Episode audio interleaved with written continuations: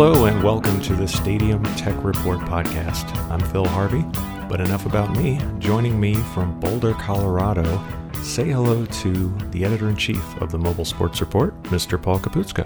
Greetings. You know what, Paul? Boulder is the happiest place on earth, according to an article I read in The Guardian on May 21st. I can neither confirm nor deny this. well, happy as you are, we are actually talking about Kentucky today. In fact, uh, we're, we're recapping and analyzing what happened at the Kentucky Derby because even though it is the fastest two minutes in sports, it is in reality one of the longest days of connectivity for fans at a uh, an event venue.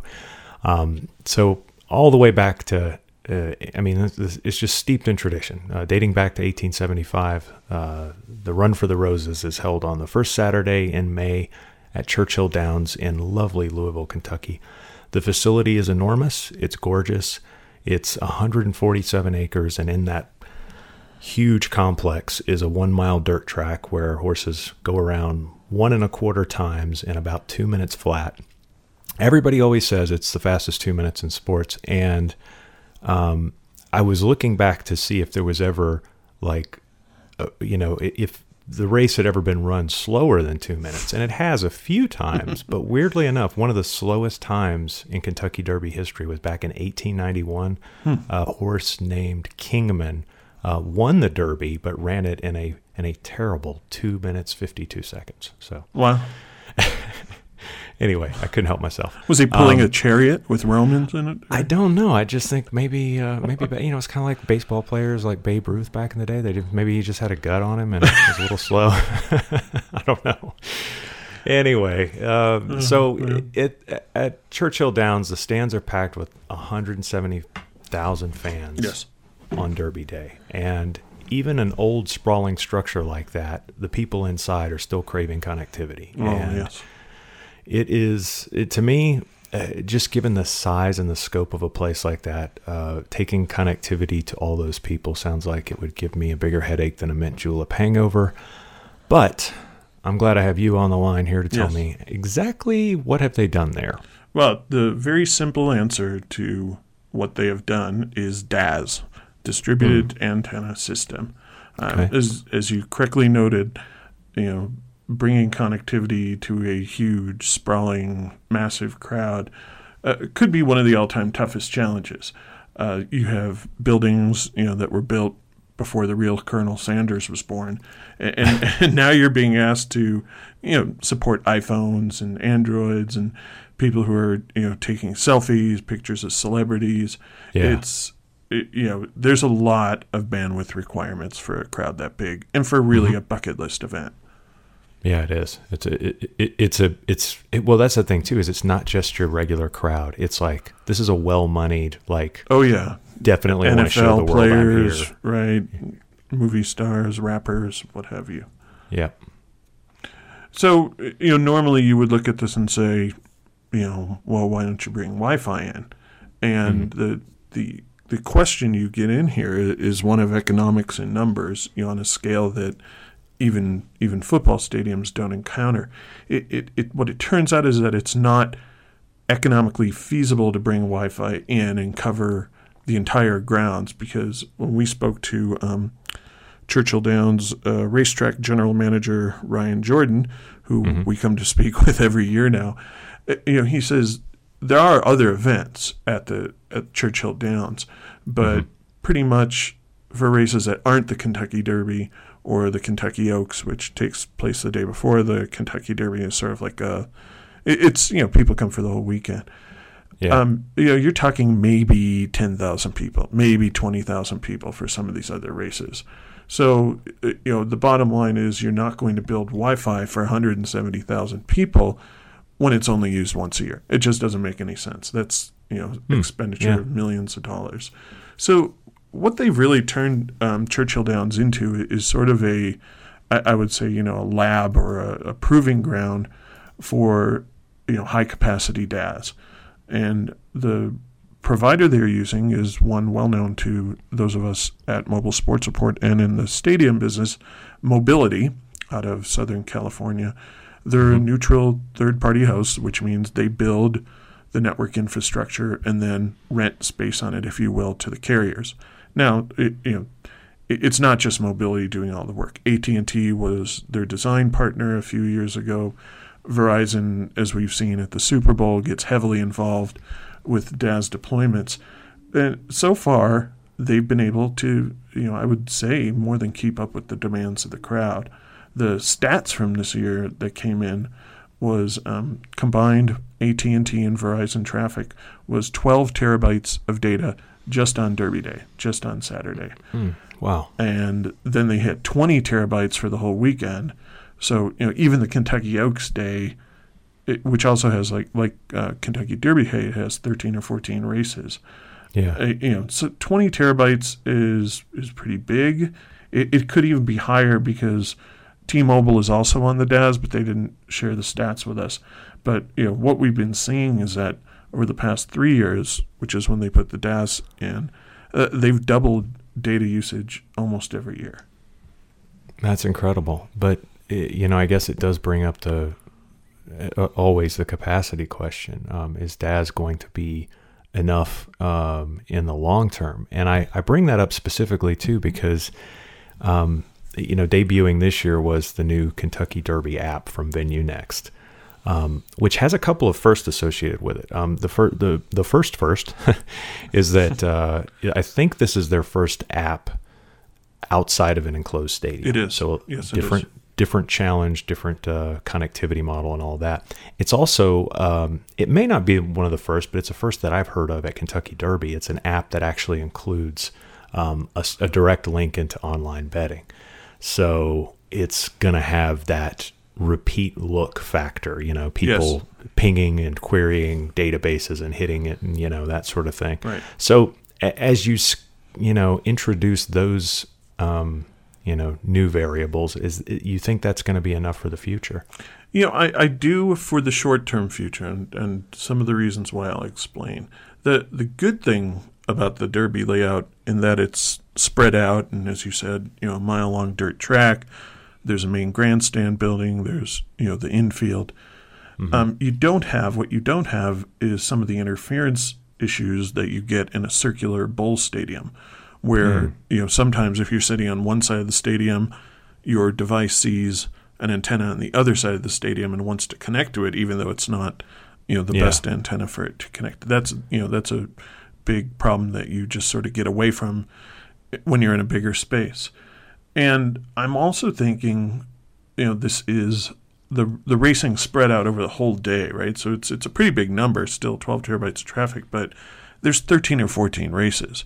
I, I mean, really, Yeah. I, I think Ryan had told me that like out of the whole day, there's only you know 25 minutes of actual sporting action of actual horses running, and so you have these long stretches of downtime, and I, I just think that other than the spikes that are coming like right before a race, right after a race, and you know clearly with all the pageantry of the Kentucky Derby itself.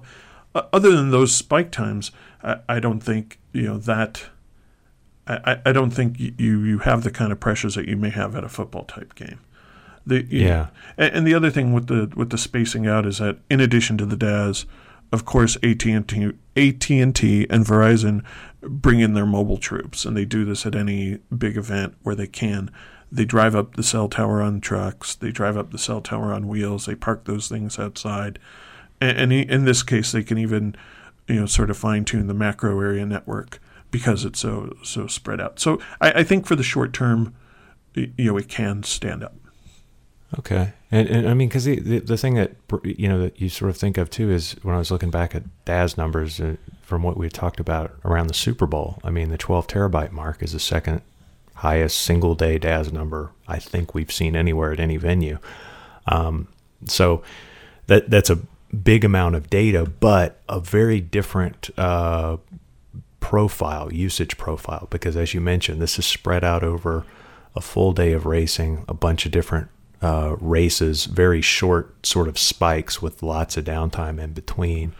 Um, so how does I guess that helps with with coverage and capacity as well then since it's a different type of profile it's not like um, you know four quarters of more or less continuous action in a football game Right, right, and and I, I I do hear your concerns, and I do wonder about you know getting back to you talking about the app. Mhm. Um, yeah. You know, Venue Next has you know its signature thing, which is the food ordering and delivery, and they Right. did try that out this year, but it was a very I think it was like less than 500 people who had access to order food and have it delivered to them. Um, so that's going to grow next year. Yeah. I don't know how big it's going to grow, but it is going to grow next year. And, and then there's the whole betting thing. Um, Churchill Downs has had its own mobile betting app. I think it's for two years now. But now that you have uh, you know a Venue Next app, which gives you the wayfinding, which is you know also just a huge thing at a big place like this, right? I mean, yeah. where did I park my car? Where's the mint julep stand? where where are the betting windows if I don't want to bet on the app? Right. but now they have the Venue Next app also has a link. It, it's not the betting isn't actually inside the Venue Next app. It's right. a It link. goes, you, you actually install both apps, and it just you know it's a, it's a little button that says, "Do you want to make a bet?" And I don't even know if the people even know they're going to another app, but you can make the bet there. But as all this you know grows and becomes more more popular, I I just wonder if there's going to be more Wi-Fi needed. Right now, Churchill Downs does have a small Wi-Fi network, fan-facing Wi-Fi network. It's in the main clubhouse building, you know, the Mhm. Twin Spires, right. and and that you know that works when you have some of those smaller crowds where pretty much everybody's just in one area.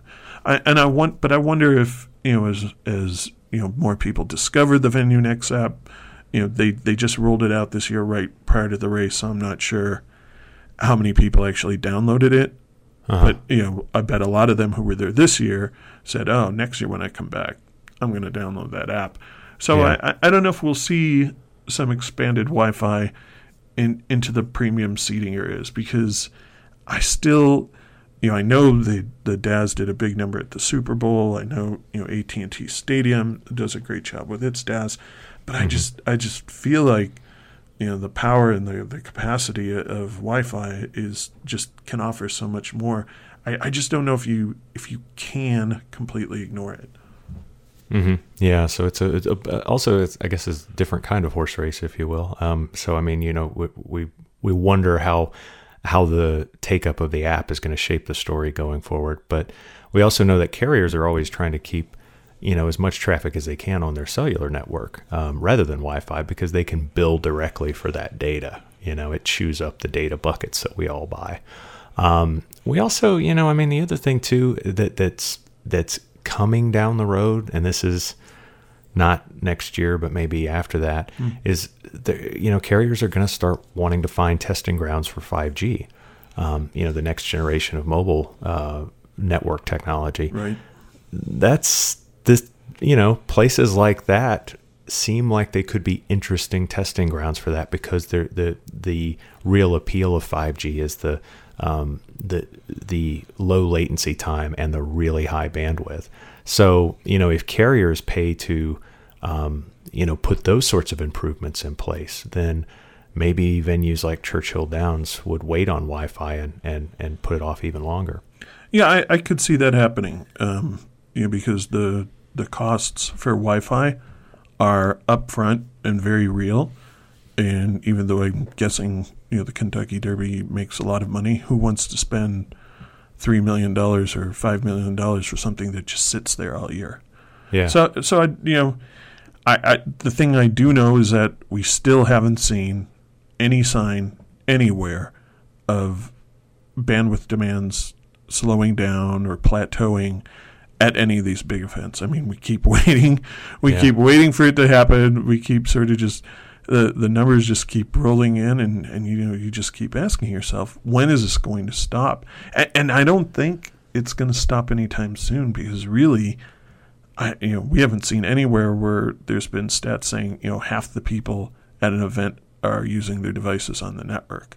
It's like, wow, you know, and and like uh, the Kentucky Derby proves, it's it's across whatever uh, connectivity Right. modality is available. right. Know. So, so you know, it'll be fun to watch. I'm sure we'll be writing a story next year about more improvements to the DAS at Kentucky Yeah. Derby, and you know maybe maybe some more improvements to the app. But I, I think it does you know to sort of tie a bow on this whole thing.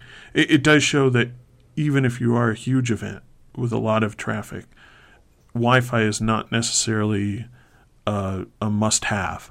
If you Yeah. if you plan correctly, if you engineer it, if you have the right partners, if you have you know the right know-how, you, you can get it done just with DAS, especially for a you know I would say a big just one-time event like this. So it's it, I think that's a pretty interesting story. Yeah, good story. Um, so let's close with a bit about uh, the latest survey you're working on. Yes. So this is this is another big deal, and it's for Stadium Tech Pros. So so what's the what's the dirt on that? Yeah. So we, if you go to our site, you will see a story and a link. We are now in the process of collecting data for our 2016 State of the Stadium Tech Survey, and basically we are asking stadium tech professionals, people who work in the stadiums or work with teams or venue operators, people you know who have their hands on the dials of the network, if it will, to hmm. take a few minutes, answer our questions. It's all completely anonymous. So, I mean, we know who you are because we need your email address, but we don't publish any team specific, league specific. In other words, there, we just aggregate the results. And to me, the aggregate results are you know the power uh, of seeing who's you know across the board how many stadiums have Wi-Fi, who's using you know Wi-Fi metrics and analytics, who's um, really doing a good job with CRM and ticketing operations. We ask questions in all these arenas, so we're asking for your help. If you're listening to this podcast, you no doubt are somehow connected to the fine business of stadium technology deployment. So go to the site find the link, um, enter your data, and the results will be distributed at the SEAT conference in Las Vegas, which starts July 19th. And we'll actually have printed copies, if you believe it. If you go to the SEAT copy, SEAT conference, you get a printed copy, like actual on paper results. After that, Old school. old school. After that, of course, you, you can, and everybody who who participates in the survey does get, um, you know, the whole report mailed to them, emailed to them afterwards. So, it's you know, it's a great bit of industry information. I think we're we are. I mean, I don't think I know we are the only people out there who are tabulating these kind of numbers, and, it, and it's been pretty interesting to watch things like overall Wi-Fi penetration go from I think 35% the first year we did the survey to you know almost 60% last year. So Wow. come on over. The website is mobilesportsreport.com. We'll have all kinds of links and, and information you can follow uh, to take the survey, the 2016 State of the Stadium Technology Survey, sponsored by JMA Wireless. Fantastic. Well, that's a, the other thing too about the survey is that it's it's it's a multi-year survey. Um, and so you have that data in the past to draw back on and sort of show really show the industry um, how how far this is progressing, how how fast things are evolving, and that sort of thing, and that helps as well. Yeah, it, it's really cool actually to, um, and we still, you know, you can still find the old ones to download as well. Um, it is really cool. We keep the questions pretty similar year to year, so that you can see, you know, what's happening, and there are some definite trends, and you know, that's. But we need we need the people to take the survey because the more the more data we get, the better it is. Cool. And how can listeners of this podcast find out more about you and Mobile Sports Report and all that that implies? Well, you can start at our cleverly named website, which is at mobilesportsreport.com. There you will find daily news and analysis of the stadium technology industry and all its facets. You will also find links to this podcast, and you can subscribe via iTunes, which is also handy. And you can find a place to download our latest quarterly report. Right now, we're still with the Q1 report, but by the time this podcast comes out, we may have even launched the Q2 report. So those things are just chock full of long form stories. We've got photos, we've got analysis, we've got stadium visits. We've got a big report coming up in the uh, in the Q2 issue about Wi-Fi analytics, how people are using analytics to you know, use Wi-Fi to have make business decisions.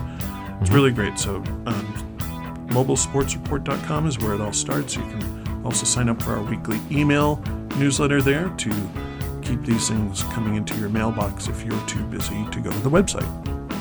Fantastic. I'm uh, at FuturePhil on Twitter, and on behalf of Paul Kapustka and the Mobile Sports Report, I'm Phil Harvey. Thanks so much for listening.